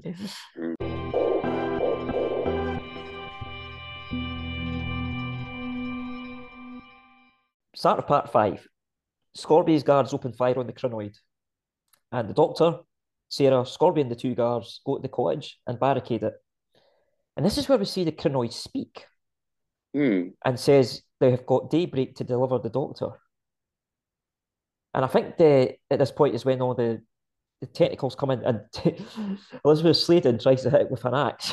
but but Yeah. Yeah. the- the- it's John Nathan Turner said uh, to to to one of the writers he said they said oh, well, there's a there's a tentacle in this and John Nathan Turner said no we don't do tentacles because we just don't have the technology to do the tentacles it, it's not bad it's not quite as rubbery as Kroll but it it's yeah it does it's it does what it's supposed to do I thought they, they, the eye- they were all right. I think it was just bad I thought it was just a it just looked like you're not convincing me that you're hitting that with the axe. not really Not no really. Um, No. But no, I thought the tentacles are fine. yeah it- it- it's it's yeah it, it's it's fine for, for what it is yeah yeah So Thackeray and Ducat return to the World Ecology Bureau and it's decided to bring in UNIT. Hmm And as dawn breaks, Chase goes outside to photograph the Krynoid. Now, this is the scene where um, Sir, Sir Colin and Amelia, and she talks about that she's available for any assignment. Sir Mhm. Colin, did she not say something about what she was doing during the war? Or She something? she manned it. Yes, she manned an attack ac- ACAT gun. ACAT? No, not ATAT. That's ATAT is Star Wars, isn't it? Um, an ac- ACAT gun in folk in Folkestone. So you can imagine sort of her sort of like a female version of Dad's Army, which obviously was still being shown at the time, I could just um, imagine that. and it's sort of quite quite vocal about Operation Nut House, and that's what you should call it. Yeah, Operation that's what Nut she- yeah, yeah. So yeah, and it's a shame that she gets sort of written out quite quite you know at that point. yeah, we didn't see her again after that. No, Yeah, no. It's, it's a shame.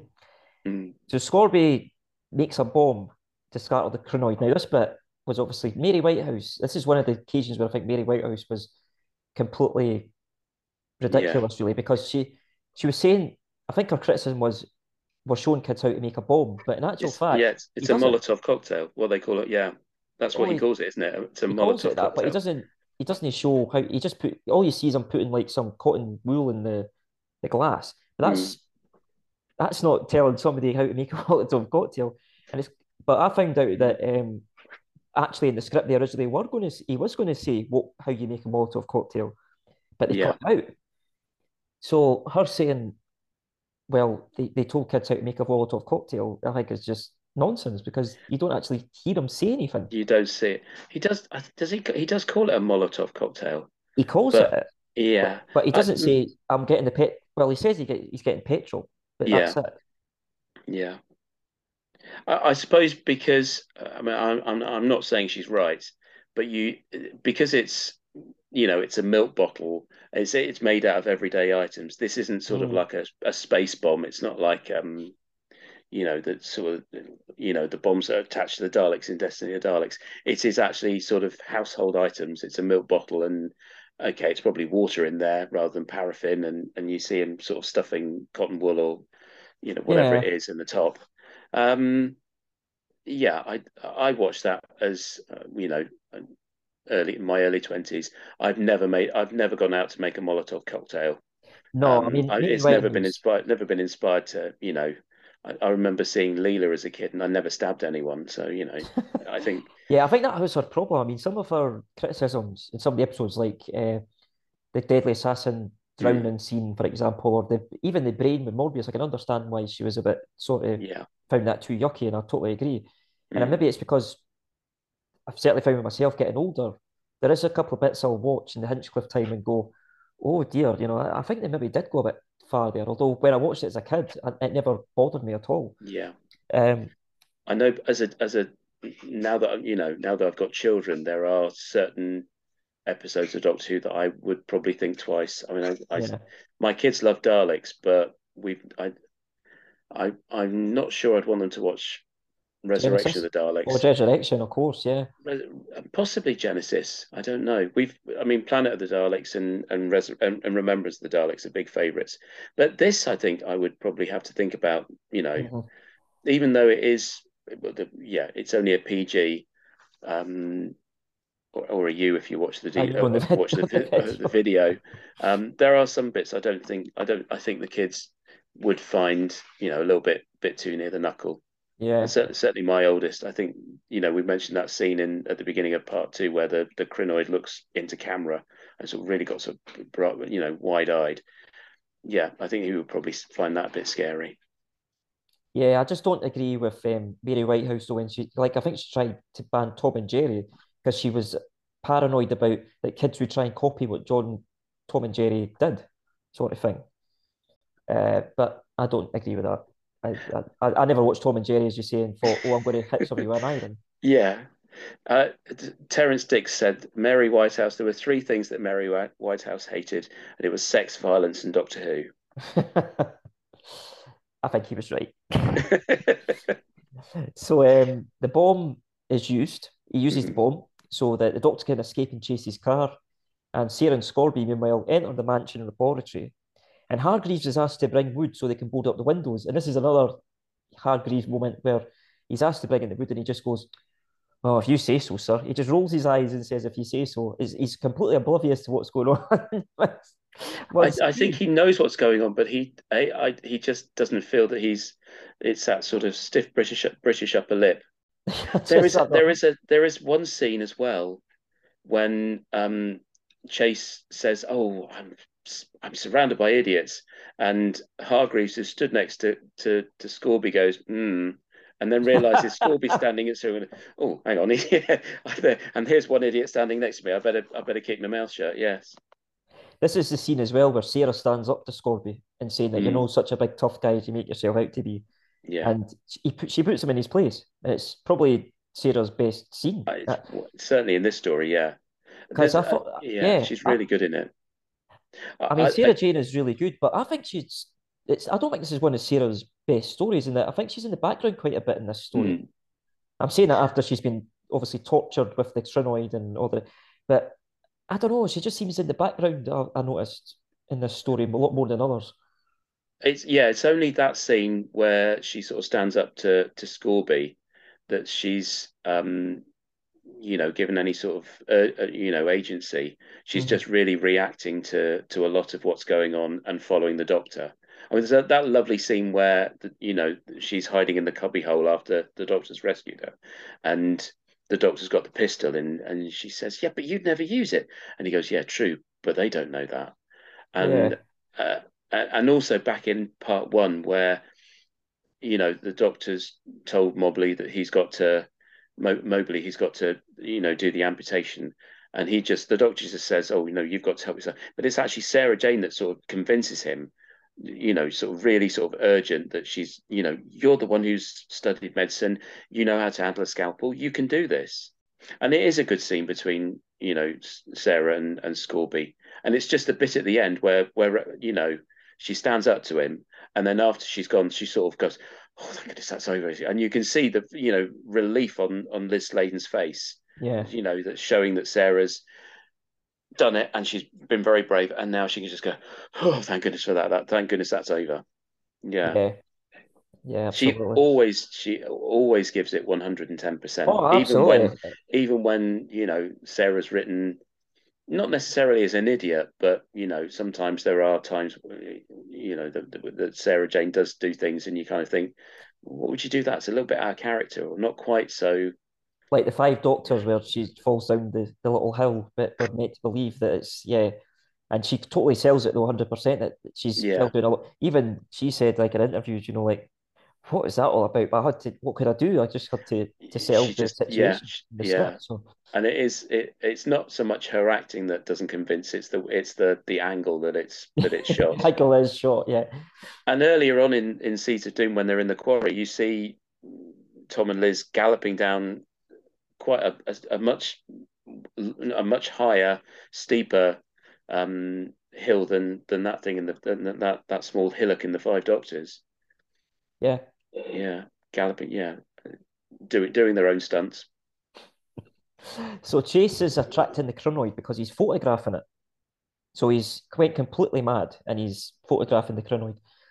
And the doctor returns to the bureau and warns Thackeray and Major Beresford of unit that the Krynoid will make all of Earth vegetation turn hostile.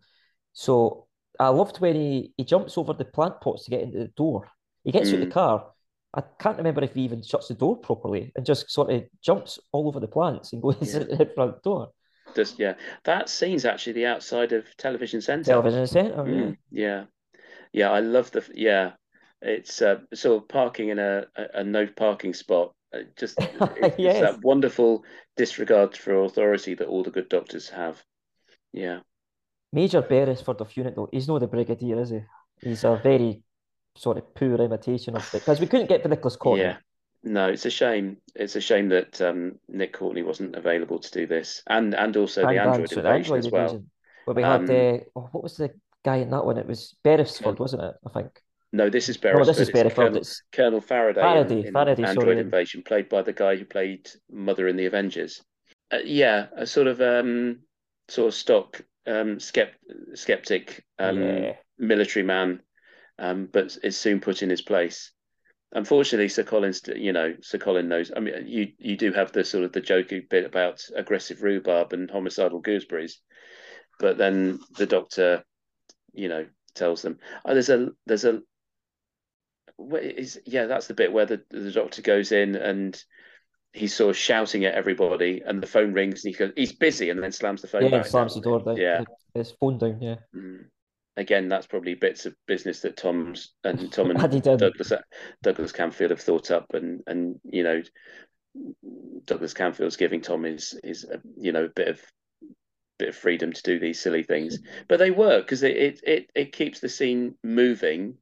The camera's always moving. Tom's always moving. You're getting engaged. It's interesting, it's, yeah. it's interesting, rather than just it being sort of filmed as a as a wide shot that other less um, adventurous directors might might do. And so Chase is on the ground at this point, so he's actually communicating with the Krynoid because the Mm. Krynoid's obviously seen him as like, "Oh, I could use you.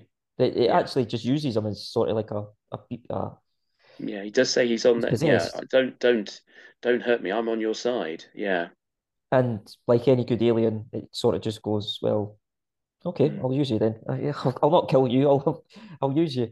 yeah, Um, but Chase is obviously completely possessed now because the next thing is we see him in his greenhouse talking to the plants, Mhm. saying it's it's their error now. And Scorby's here and Hargreaves try to bring him to his senses, but he's on the side of the plants. And the plants then attack him. Yeah, this he's he's in his own little world by this point. yeah, yeah. And the Well, plants as attack. Sarah say? Yeah, Sarah says he's been gone for years. If you asked me, because he's actually just sat there, very still. Again, it's it's Tony Beckley making the decision to be very still and Mhm. very and very sinister. And then there's some of the, the the way that with on that um platform that it's sort of lit lit from from below. Yeah, so you do get sort of like a really slightly slightly sinister gleam in his eye because the light's shining up on him. And no, and then and then you you know, as the plants attack Sarah and Scorpion and, Hargreaves, and there's um, you know, you you must die, and it's sort of like that sort of really wide-eyed, sort of slightly um scary, fanatical gleam in his eye as as the others are being, you know, choked by the plants. Yeah, I like when the plants come up from the side, and you then get into the clip that's on the Tom Baker years tape where Mm. the doctor and the sergeant and a Sergeant Henderson Yeah. arrive at the mansion and use a defoliant to rescue them. They they Mhm. spray the stuff and uh, but Hargreaves, poor Hargreaves is dead. Or Yeah. Yeah. The, And the the, doc- the faithful butler is no The more. faithful butler's no more. And the doctor says that they have to move every plant outside. But while they're doing that, Chase locks them out. And the Krynoid for the cliffhangers coming over them. So that's the clip that's on the Yeah. because I think on the Tom Baker's tape it was Tom's reaction to that scene was something along the lines of I think this one was called the Krynoid Invasion or Invasion of the Krynoids. Mhm. And he did, well, well, most on the Tom Baker's he didn't remember much. He doesn't remember much. It's, it's an interesting it's an interesting video, but you Yeah. you you think maybe it would have helped to have somebody there to sort of just jog his memory and say, right, we'll just you know. But I don't think I don't think that's what Tom wanted to do. That Tom wanted to just talk and and just be Yeah, by himself rather than having someone saying, you know, here we are, it's a clip of the Seeds of Doom. What do you remember of it? Um, Chase has another great line with this whole scene because he's he's he's get he he comes out from his trance and says, "Stop it, murderers! You'll Yeah. pay for this, animal fiends." yeah, So part six, the final part of the story. So Beresford arrives with a unit squad armed with a laser and attacks the Krynoid, which allows them to find another way into the mansion, so they escape. mhm, But Beresford then pulls back as the laser has no effect on the Krynoid. All at this point I, I found was he just kept saying fire, fire, Yeah. fire, fire, ten times. And Chase That- does his. Sorry, Yeah. I was going to say that laser could have come in handy with um with the Skarasen and and and Oh yeah, lots of other things. Um, if if I have one fault with this, it does feel like the sort of the story's slightly running out of steam, and hmm uh, it's almost as if Robert Banks Stewart is is is sort of struggling to work out how to how to get rid of the the Krynoid. Um, and it does it you know it, it gets blown up at the end, which is sort of a bit of a um, bit of a simple perfunctory sort of ending. But you know it's it's it it, it doesn't matter because it's you know the action keeps going and and Camfield keeps it you know really directed really well keeps yeah. the pace going. Yeah, exactly. Yeah. The model shots are great with the Krynoid breaking through the house, like breaking through the Mm. walls and Yeah. so on. And Chase at one point says he looks at the pesticide and he just goes filth. Mm. it's, just, oh, can I say I love uh, this guy? You So, you may have mentioned it I've once or mentioned it twice, once yes. or twice, yeah. So the doctor But no, Sarah, you're right. he's he's very good, isn't he? He's, Mm. So the doctor Sarah and Henderson barricade themselves in the mansion lab, and Henderson goes to fetch more wood, but Chase knocks him out with a spanner and Mm. puts him in the composter. Yeah. I remember watching this, um, and some friends of mine uh, came round, and I, um, I, I, they just sat down, and I think they may they may have started watching it sort of during the, the they turned up sort of while I was watching the Antarctic scenes, and you know pointed and laughed at the at the um at the polystyrene snow, but by by this time by episode six, I think we we watched it all, and they did say to me, "Oh no, the the the you know the sergeant guy." the doctor's going to rescue him, isn't he? The doctor's going to rescue him because you know he's a good guy. And then when it fi- then when you when Chase confronts Sarah and says the sergeant's in the garden, he's in the oh. garden, he's part of the garden. One of my friends, I thought she was going to throw up. It's like, oh, they really they really killed him.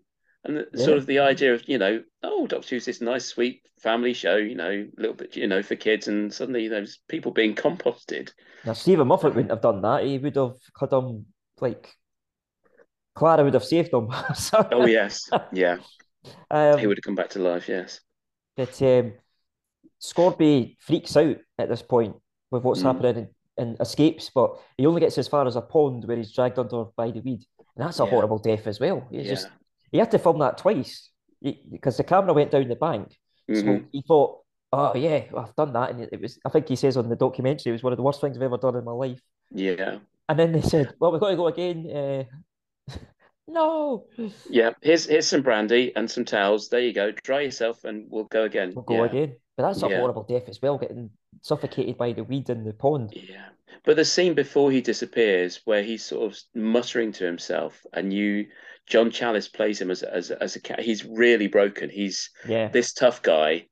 He, John Challis is brilliant at conveying this. This tough guy is completely out of his depth, and unlike the Doctor and Sarah, he's given up hope. He's like he does say he goes, you know, he's there. You know, we're as dead Like, as what's the mutton. point R.I.P. yeah. What's the point? And again, he doesn't listen to the Doctor. He doesn't, you know, he doesn't think of. He, he thinks only of his own own skin, and runs off and and pays the, you know, gets killed. And I think, yeah, because it is John Challis, and you know we know him as Boycie. There is a sort of, you know, you do feel a bit of sympathy for him. Yeah, But- definitely. Yeah. It's sort of quite sad that you know his world sort of ends because he's completely out of his depth and completely broken. Oh, And he's John broken. Challis Yeah, is- he's he's it's a really good performance by John Challis, where you ju- he's he's sort of muttering away to himself. Um, while you know, while the Doctor and Sarah, are, you know, the Sarah's, you know, got real trust in the Doctor, and you know, the the Doctor's repairing the the the radio, and she, you know, Yeah. she says, you know, she's sort of trying to keep an eye out, you know, through the through the barricades, and got she's got a smile on her face, but but Scorby's completely given up. It's it's yes. a good metaphor for life, I suppose, isn't it? Don't give up. That's, Don't give up. Yeah, I, I, I'm with that. Yeah, definitely. Mm. So looking for Henderson, Sarah then enters the compost room and Chase shuts the door, saying, There's only one use now for humans. He is Hmm. so dangerous here. I mean, he looks demonic. Yeah. Coming and he actually comes towards the camera and it cuts to the next scene. hmm Yeah, it, it's just yeah, I, Again, a, possibly a moment that Mary Whitehouse would have, you know, complained about. And I don't know if it's a scene you'd be able to get away with it now because it is violence, I think a lot of the stories by a man against a woman. you couldn't do that. There's a lot of things, and it's like people going in a composter or something. hmm If something like that happened, it would be off. I mean, we don't see obviously if somebody dying in the No. composter, but I think you would you'd maybe be told rather than seeing even the composter. It it's the implication though, isn't it? Because you Yeah. see you see Chase putting Sergeant Henderson in the composter, and you see him switching on, but then you think, oh well, you know, it, it's going to take a while, and the doctor will rescue him, and then the next time you see it, the machine's been switched off, and then suddenly you re- you know, I mean, obviously, Sells. they, they they you don't see the blood. I mean, obviously, if it was absolutely real, I mean, it's a family program. I mean, at Mm. least they didn't do that. Showing blood on the, I think Mary Whitehouse would have had a heart attack if that had happened. Yeah. But yeah, it's it's gruesome stuff. Mm. So the doctor contacts his Beresford with a radio and says in about 15 minutes the Krynoid will germinate and eject hundreds of embryo pods. So they've got 15 minutes to solve this. And he advises a low level attack by aircraft with high explosives. Why didn't he do that before? Well, that's one criticism I've heard about this story that, you know, if he knew that the first one was blown up, why, yes, Yeah. you say, why didn't he just Yeah. blow up the house? But to be fair, he did want um, the army to raid the place, didn't they? And hmm sort of refused. And Yeah, that's true. Yes, he said I can't mount a, you know, um, without you know proper authorization. I love the story though, so uh, I'm not really too bothered on this No. occasion. It's just a we just get It's a a bit-. Yeah, sorry, I'm being a bit nitpicky there. No, no, no. It's usually me that's doing it on these. I'm finding this. so Chase ties Sarah up and puts her now in the composter and switches it on. And this whole bit is gruesome. Well, it's implied to be very gruesome. The Mm. doctor bursts in, gets Sarah out, but Chase switches the machine back on and lunges at the doctor. I mean, he absolutely, he's like a demon.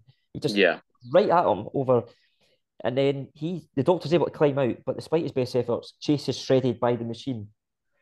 and Mary the scream that he gives is really. Oh my God, yeah. Mary Whitehouse must have been in hives with this one. She must have watched that and dropped her tea. I mean, She's oh had a bad case of the vapors, but it's it's interesting. horrible. Yeah, but it's interesting. The doctor. So I tried to. I tried to stop him. I tried to save him. Uh, unusual for the fourth Doctor.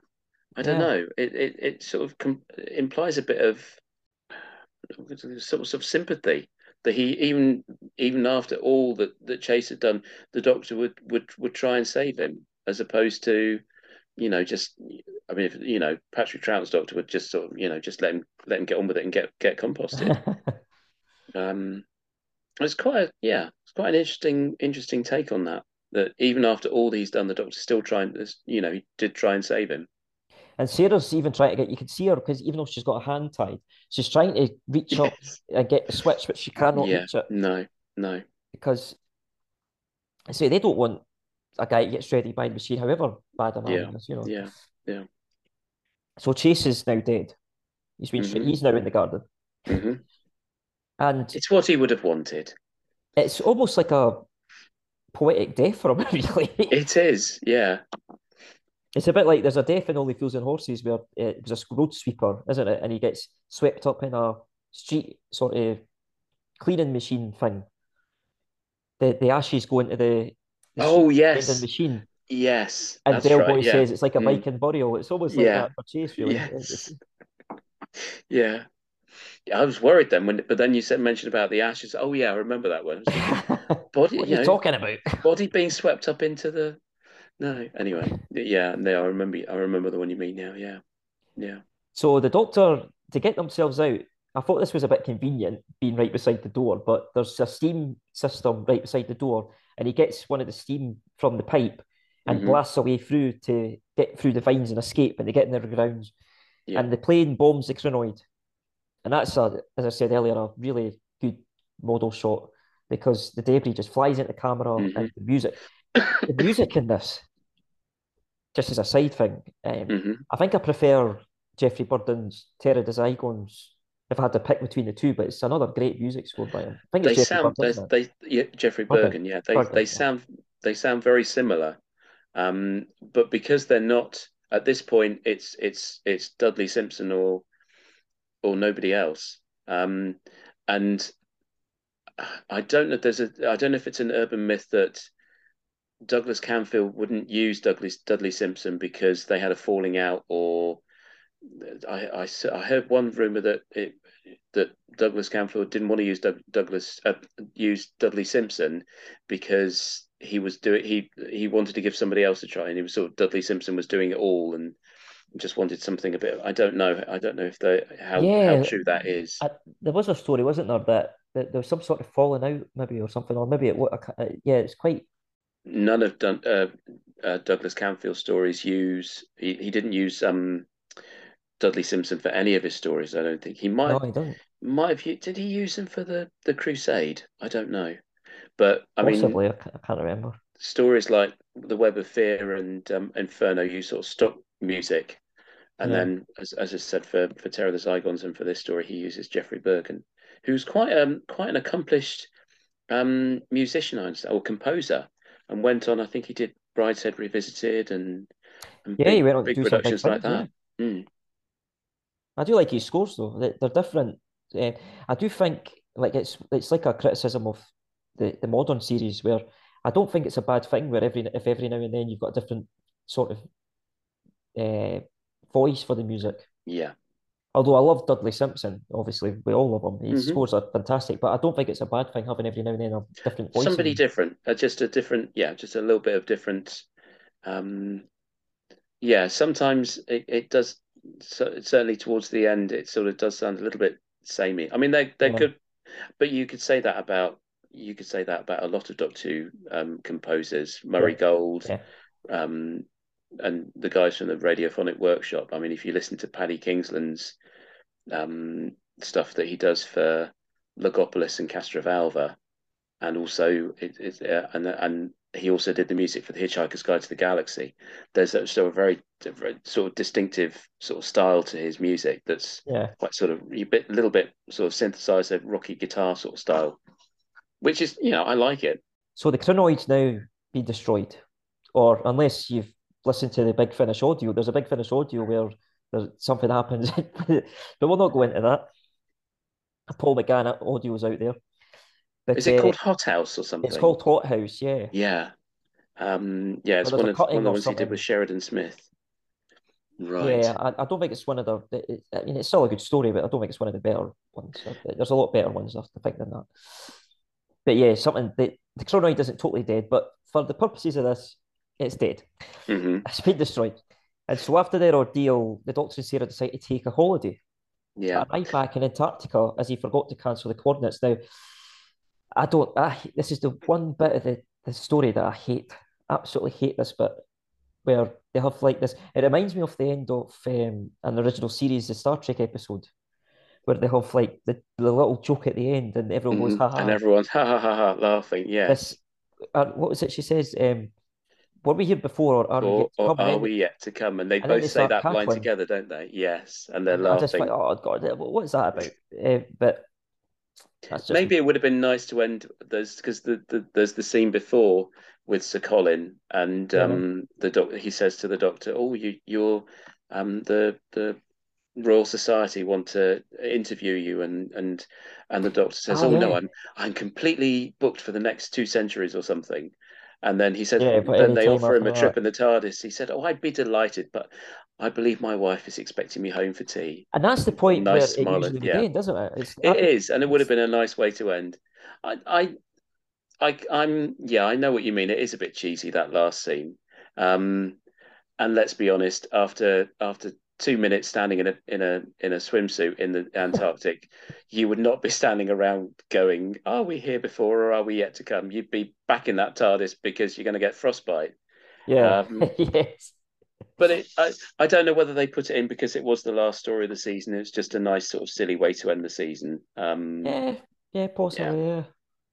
but that's the that that scene apparently was when they filmed that scene. That was when that that's the original TARDIS prop, or one of the original TARDIS props, and it fell on top of them. They went they were sort of but they were filming it, and it and it fell, and that's why Yeah, for the next that's next right. season they got the new the new TARDIS prop.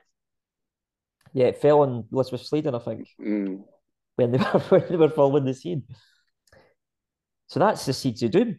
yeah, Um, another couple of wee bits and bobs I, I found out uh, is in my research was that originally the Doctor was going to throw Chase into the Crusher, apparently, Ooh. in the first version of the script, which would have been, I'm assuming it was vetoed immediately because can you imagine? That that yeah, that would have been very troublesome if they they'd gone ahead with that.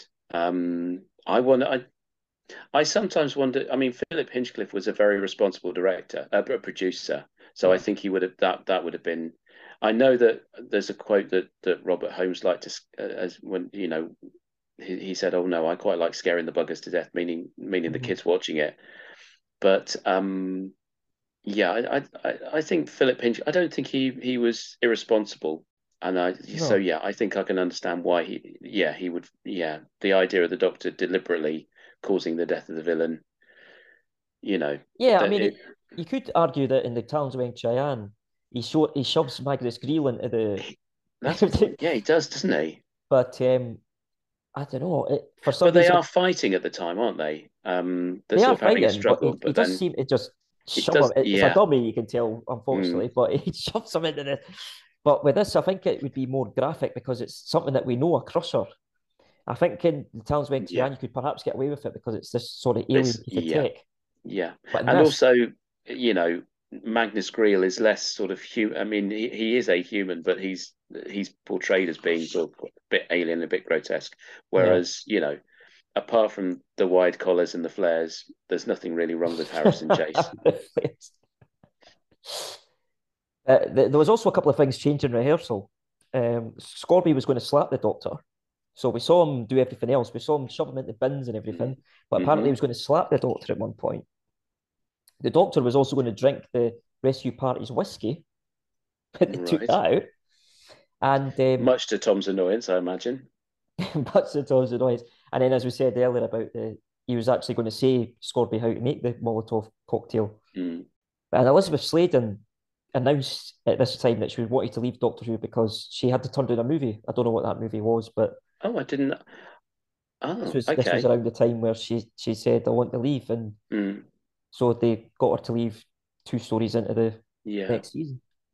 It's on um, one of the behind the sofas uh, for series 12, season 12, that he, Tom said to Philip Hinchcliffe that the reason she, he'd heard, he'd let that the learned that the reason Liz left was because no, I think it's Philip Hinchcliffe who says that that he didn't realize the reason why she left was she wanted to leave of her own accord, and she was worried that Philip Hinchcliffe would get her own per would get his own character and and replace her very soon. So she decided she was going to Okay. preempt him, and so no, I'm no, I'm leaving. And he said he couldn't believe that because you know he thought she was wonderful. Why would he want her to leave? I think he was quite shocked by the fact that he she said that, that you know he found out later that she wanted to leave because she thought he was gonna he was gonna give her the sack and get somebody else that you know that he cast. So I, you know, because some some producers and directors they do like their own their own actors, but I I mean you know Philip Hinchcliffe is is so on the ball. He know he you know he knows that he's got a winning formula with with with Tom and Liz. So Yeah. yeah, I can't imagine he would he would ever consider you know replacing her. I mean he cast Louise Jameson, so you know we can't complain because we got another first class actress Absolutely. yeah. um, and uh, I know that he, you know she and Tom didn't always get on, but um, certainly I've, I've as a kid I've got memories of Sarah Jane, but I think the first companion I, I sort of really remember or notice or noticed was Leela. You know, as a four year old, you you can't not notice a you know a girl in a in a in a you know leather leotard following the doctor. But um, One for the we go. dads, as they said at the time. One for the dads. Yes, and now I am a dad. And now you are a dad. So but, final. but then yeah sorry Oh no, no problem. So final thoughts on the Seeds of Doom. It- we both love it, don't we? oh yeah it's it's very difficult not to repeat ourselves and say how wonderful we think it is i mean it it's it, it, it is a shame that it's the last episode directed by douglas camfield because he yeah. was so good a director um and i i'd love i i don't know because he did lots of other things. He did a, a version of Beau Geste in in the in the 1980s, which is part of the classic serials that um, Barry Letts did. Um, but I mean, if you watch all his his Doctor Who's, they are so well directed. Um, Yeah, I, mean- think it was his wife. Um, I think he was finding it harder and harder. mm. uh, yeah, he had a heart he had a heart problem, didn't he? He had a heart problem. and and she she wanted to sort of him to take it easy.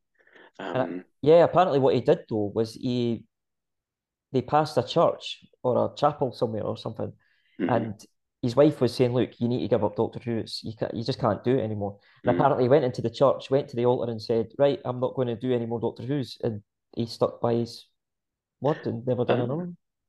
He did do a Blake Seven though. They He do did- Blake Seven was- after this. He, he did one episode, one or two episodes from the first series. Um, and again, uh, I think it's. Did he do two or did he just do the one? Uh, The one that I know he did, which is called Duel, um, is a is again expertly directed um, and very well cast. Um, and I know you said you don't really like it, but if you were to watch one episode of Blake Seven, you couldn't go wrong with that one. You'd be, yeah, it's a really good story. It's a very simple story, um, and but and uh, yeah, that that first series of Blake Seven, they've got such a minuscule budget, but it's a really well written story. It's a, it's very well. Those first uh, eight eight or nine episodes are really really well really really good.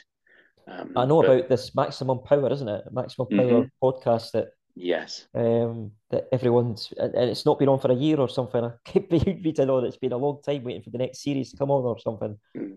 I think they're doing Series B now. They or the sec, yeah, they they're showing that they're, they're doing the podcast for Series B now. Okay.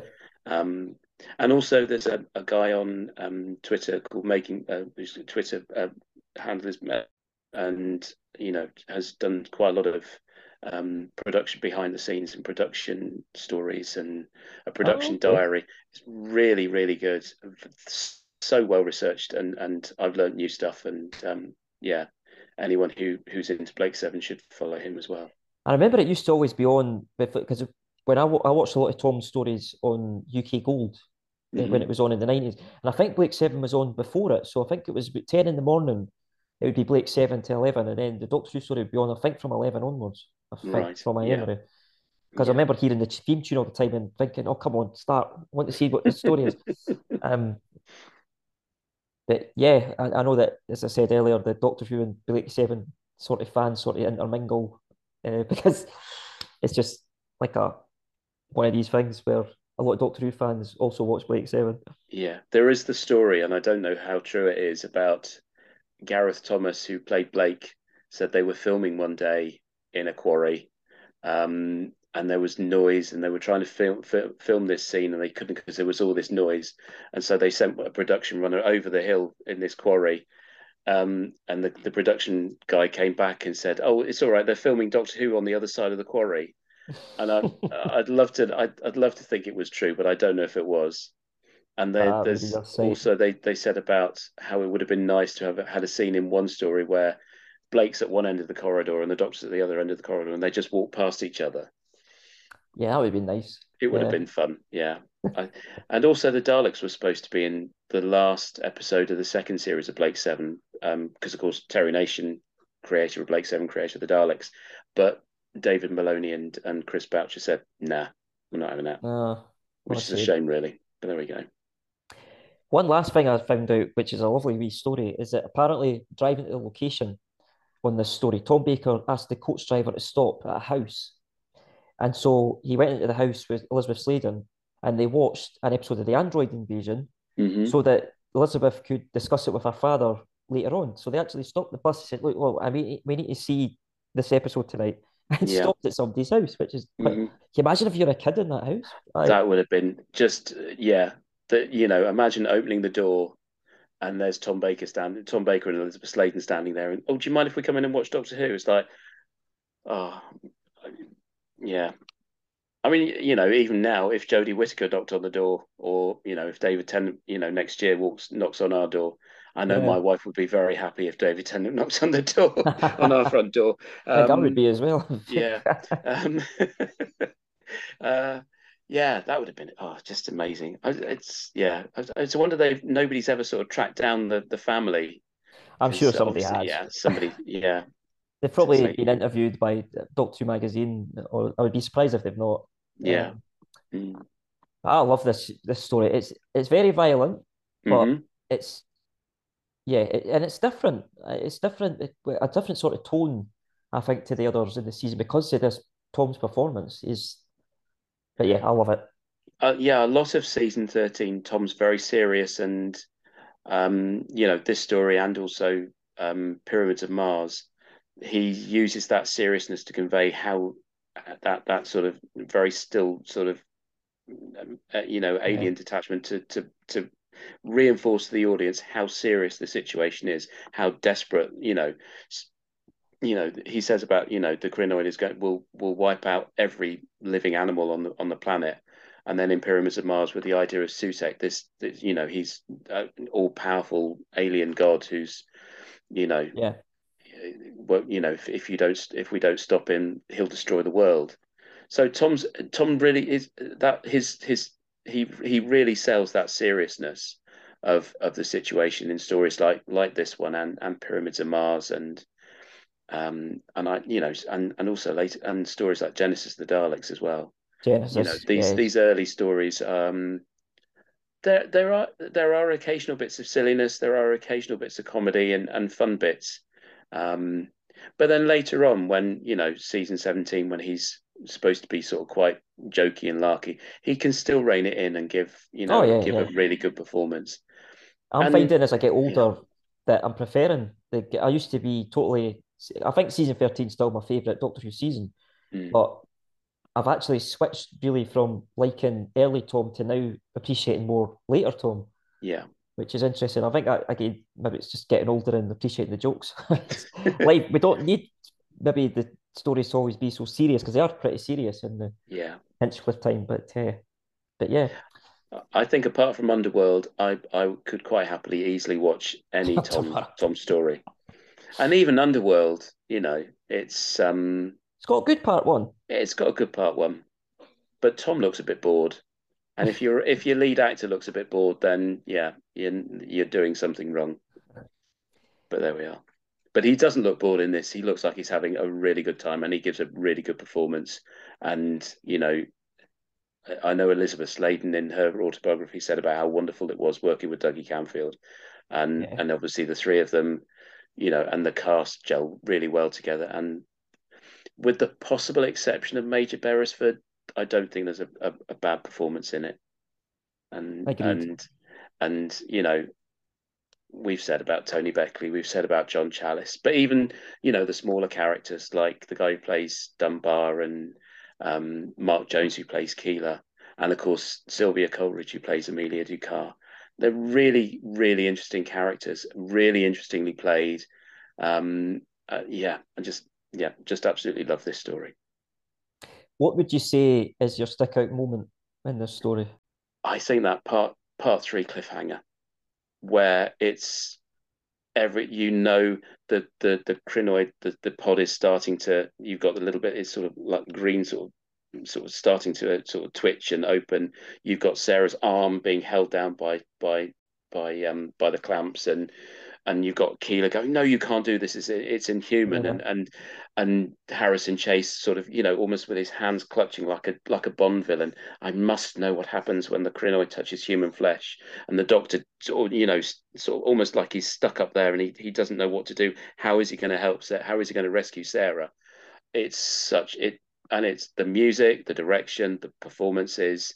It's one of the best cliffhangers ever in Doctor Who so that's the I think that would be the, my my standout moment. Well, for the second uh, one that I've in a row that I've recorded, I've said exactly the same thing. So I a different moment. I think um, another great moment is chasing his Green Cathedral, just playing the music, and he's completely just lost in his own little yeah. world. Uh, I just think he's one of the best villains in Doctor Who. I, mm-hmm. I, just, I just love his performance, and yeah, I don't think there's really been anyone like him. Really, it's just childlike innocent. It, it, it's a very yeah, it's a very um, distinct performance and a very distinct character. I don't think, like you say, is this a almost the, the closest to a Bond villain that you get in Doctor Who, Also, like the Well, maybe quite a few fans argue Yeah. that this story is the closest you get to a, a Doctor Who because of the violence and the Mhm. and so on. But uh, yeah, possibly. He's just got these gloves. I just just loved his performance. Yeah, no, it, it is one of the great performances. Um, and again, we've mentioned about John Challis as well, how Yeah. Scorby's, a, you know, a real nasty character. And again, you don't get sidekicks in Doctor Who tend to be a little bit, uh, dare I say, camp and a little bit ineffectual. And if you Mhm. look at Packer in in the Invasion and um, Milton Milton Johns' character in The Milton Enemy Jones, of the yeah. World, um, is it Benik? Benik, yeah. Um, so very sort of um, sinister, um, but also slightly camp as well. Whereas, you know, Sc- Scorby's played very much as you can imagine him as a sort of like a an East End gangster that's been seconded by this mad millionaire, and you know he's sort of he, he's getting well he does say that and then you know in in the when he's confronting the doctor he ch- you know chase pays well and when it comes to money when it comes to money he And and I he he and I are the are, are the the same page or religion something. Ah, the yeah same of the religion. same yeah. religion yeah yeah um that's you know that's quite a grown up concept for for Doctor Who when normally villains are just they don't really have that motivation you know it's just power and you know wanting to take over the universe but here it's it's it's money and greed and and flowers you know as Sarah Jane says I've heard of flower power but this is ridiculous Well, thanks very much, Daniel. I've enjoyed that looking over the, the Seeds of Doom. Uh, thank you where can yeah. where can folk find you on Twitter or elsewhere? Um, I'm I'm on Twitter. My Twitter handle is at Daniel Knight seventy three. Um, and um, I'm I've done a few podcasts. I've done a couple of um, hamster podcasts. Um, and you and I did um, the Track One podcast last year on the the book of the Android. Inve- Androids no, of Tara. Androids of Tara. Androids Yeah, of Tara, yeah. And we've Um, also got uh, Planet of Evil coming up soon, haven't we? we have. Yes, which- with the, two of us and Joe and, And- Lucy. and Lucy Lucy, yeah. McCall. Lucy I'm looking yeah. forward to that. Yeah, because again, at, at season thirteen, it's it's one of my favourite stories. Yeah. Yes, Si Hart, if you're listening, it's not the Planet of Wretched Evil, but uh, that's that. well, thank you very much for, for Thanks your very time. much. um, Thanks, Dave. Yeah. And as I say, uh, what I'll do is um, future ones, I'll if you're up for doing another one in the future, Yeah. then I'll I'll keep you in the loop. Yeah, absolutely. Yeah, would love to. Yeah, absolutely. Thank you. So thanks again, and uh, till next time. Until next time, Dave. Yeah, take care.